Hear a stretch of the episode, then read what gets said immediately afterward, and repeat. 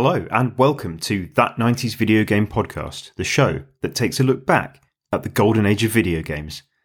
I'm your host, Fergus, and whether you're joining me for the first time or listening for a second time after my first episode, it's great to have you here. If you haven't subscribed already, please do so you can be notified of new episodes as soon as they are released. In this edition, we're taking a look at a game changing system from the late 1990s, the Nintendo 64. Once we've covered the history of this console and its development, we'll take a look at some of its best features and innovations. I think it's fair to say that while Sony's PlayStation outsold this console by a factor of 3 to 1, the N64 is widely regarded as introducing a number of lasting changes to the way we play video games. And of course, no console launch is complete without a star game, and that came in the form of Super Mario 64. We'll see what all the fuss was about later in this episode. Are you ready? Let's get to it. The N64 was released in 1996, but development of this console started life as Project Reality in 1993, a collaboration between Nintendo and Silicon Graphics if you watched a movie with CGI in the 1990s or early 2000s, the chances are the effects were made on Silicon Graphics hardware. They were the perfect partner. The design of this console was showcased in late 94 and by then was named Ultra 64. The 64 tag was important. The system was the first proper 64 bit console, the Atari Jaguar aside, and part of the folklore was that it was faster than the computers that took man to the moon. It wasn't until November 1995 that the Nintendo 64 was unveiled with its new name, and in a playable state. Nintendo had announced earlier in the year that the release of the N64 would be in April 1996. The console debuted in Japan a little later than planned in June of that year, and the rumour at the time was that Nintendo knew they'd never make the April deadline. A North American release in September was followed with a European release in March 97, and that's where I come in. Actually, I didn't get the console straight away, but at Christmas in 1997. It came bundled with a copy of GoldenEye 007 in the box, Pierce Brosnan aiming his PP7 against a backdrop of fire and explosions. It was exciting stuff. The console sold well in its first year, but as I said at the top, Sony had stolen the thunder by getting the PlayStation to market first it ultimately outsold the N64 by a factor of 3 to 1.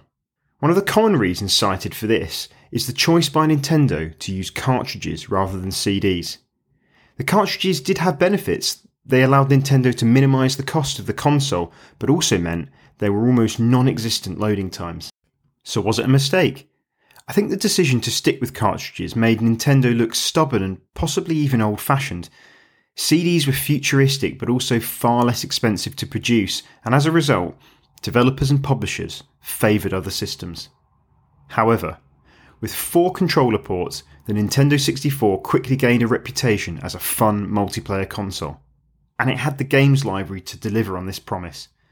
Perfect Dark, Super Smash Bros., Mario Kart 64, Mario Tennis, Mario Party, F Zero X, the list goes on and on. Oh, and how could I forget?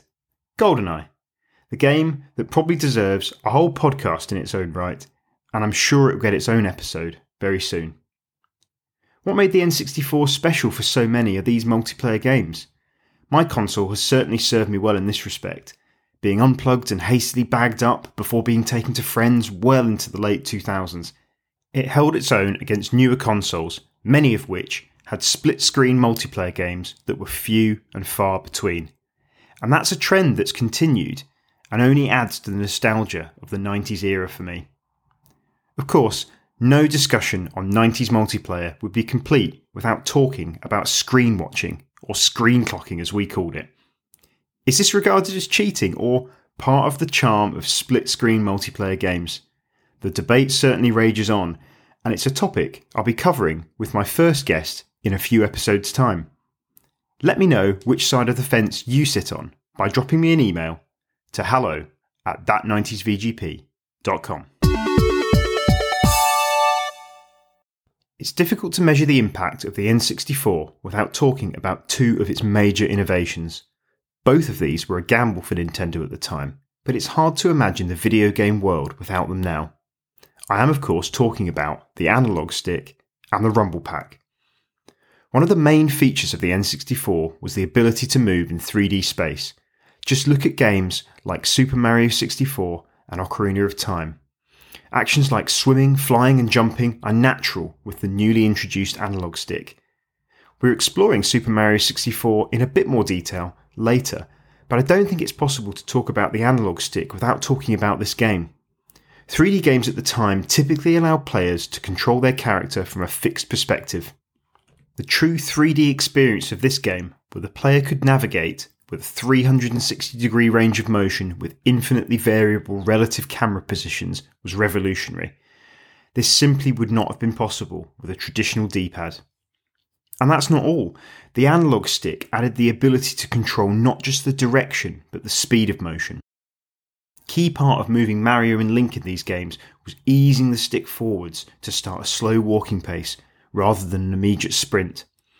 Aiming your fairy bow, tiptoeing along a high ledge, or riding your horse in Ocarina of Time became an immersive experience thanks to this feature. The level of control this gave the gamer was totally different to anything else, and these games served as the perfect showcase. And as I said at the top, it's impossible to imagine gaming without this now. Just over 12 months later, in 1997, Sony released their dual analog controller, adding a second stick and ultimately cementing this layout as the de facto control scheme for years to come. Would this have been possible without Nintendo? Probably, but like all great innovators, the company certainly took a chance with the layout of the N64's controller. The design was controversial. The legendary M shape stopped players from reaching all of the inputs from a single grip position.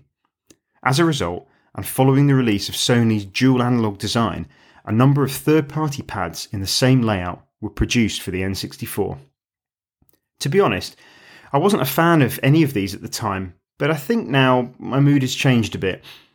The N64 controller holds a special place in my heart but it feels in many ways like an advanced stage prototype, just one or two iterations away from perfection. Ergonomically, though, it's still one of my favourites. Certainly more comfortable than the PlayStation controller, but let's not open that can of worms today. Like all good playground arguments, this was one where you definitely had to pick a side. A final thought on the analog stick, and one of my favourite quirks was how it worked Using two optical encoding discs to determine your inputs, it worked similarly to a traditional ball mouse. Do you remember starting the console, setting up a game of Mario Kart only to find that someone had held the analog stick when booting up? The controller assumes the stick is centered when powered on and measures relative movement rather than the absolute position. This left you spinning in circles or staring at the sky.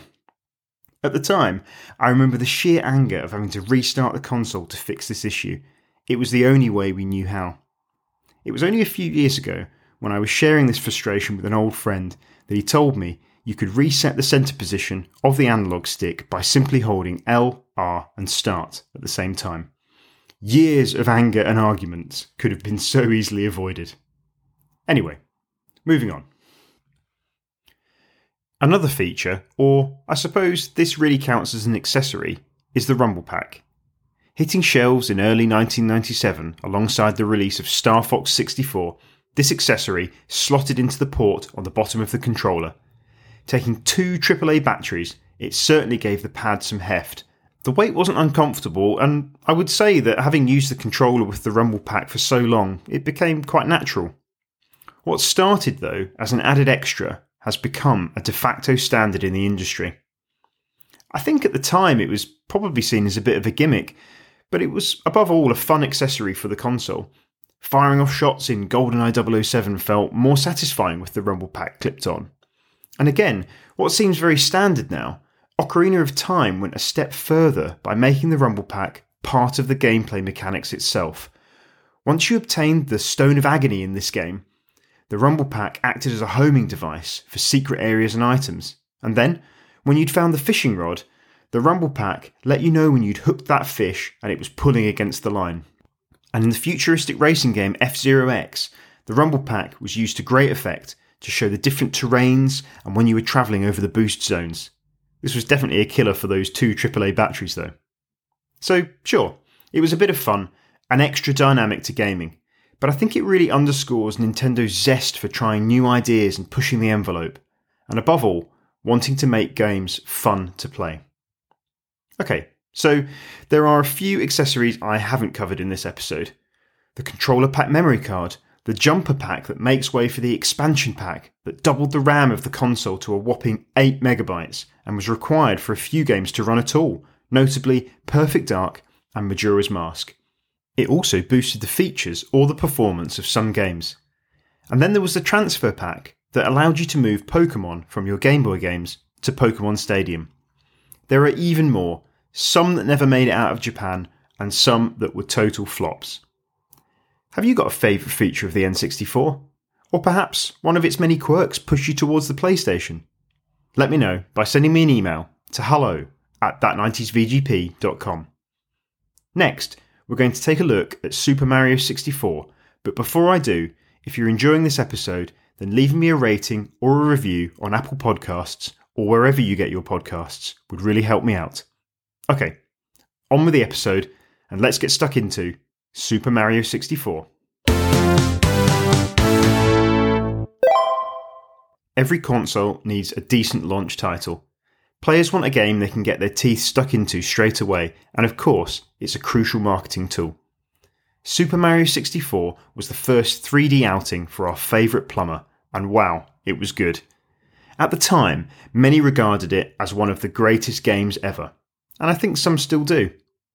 I'm not sure if I quite share that level of enthusiasm, but it's hard to think about this era of video games without this game being firmly in the picture.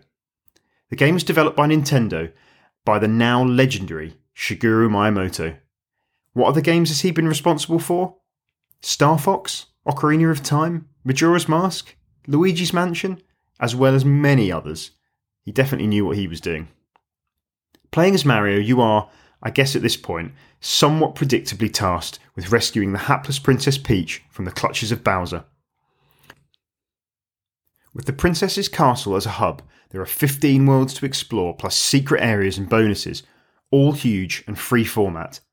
There are seven stars to discover in each world, and this takes time. A great mix of exploration, puzzling, and classic platforming elements. There's a host of ways to find the stars races, hide and seek, fights, and of course, collecting 100 coins in any world will get you one of those shiny stars. The game is non linear and you can explore worlds to find the stars as you wish, and in any order. New worlds open up with the more stars you find. This is great as you can dip in and out of a tricky part, and that keeps the game fun and enjoyable. One of the benefits of the cartridge format was that these massive worlds appear instantly, and there are no intermediate loading times. You're straight out of one area and into the next. The controls are very responsive, and the game suits itself well to the control stick format. We talked about that earlier. It really is a perfect game to showcase the capabilities of the new controller. Going back to this game for this episode was great, and if you haven't checked out the recent release for the Nintendo Switch as part of Mario 3D All Stars, then I highly recommend it. However, the game is not without a couple of issues, particularly when it stacks up to modern titles. Most notably, the camera viewpoint. It's not possible to get the camera in the exact position you want, and it rotates background Mario as you move around the worlds. Modern games would adopt a fixed position behind the character that could be changed by the player to look around, for example, but that would keep a constant reference to the controller inputs. It certainly does not make the game unplayable, but it's something that you need to contend with, particularly on tricky jumps or narrow ledges or ramps. The camera will also occasionally disappear behind blocks or walls, which is frustrating. I don't remember this as being a problem when I first played the game, and in this respect, it's more of an endearing feature and part of the challenge for me when revisiting this one. The music and sound effects are great and rich in detail. The music fits each world well and matches the visual feel. Mario has a host of sound effects such as cheers, grunts, and shrieks, which adds to the game's sense of fun and personality. Visually, it's colourful and appealing. The 3D worlds have a good sense of scale and perspective, and the draw distance is great for a game of this age. The famous rotating trees and other sprites are a great bit of nostalgia for me, but also a good example of Nintendo making the most of the hardware's capabilities.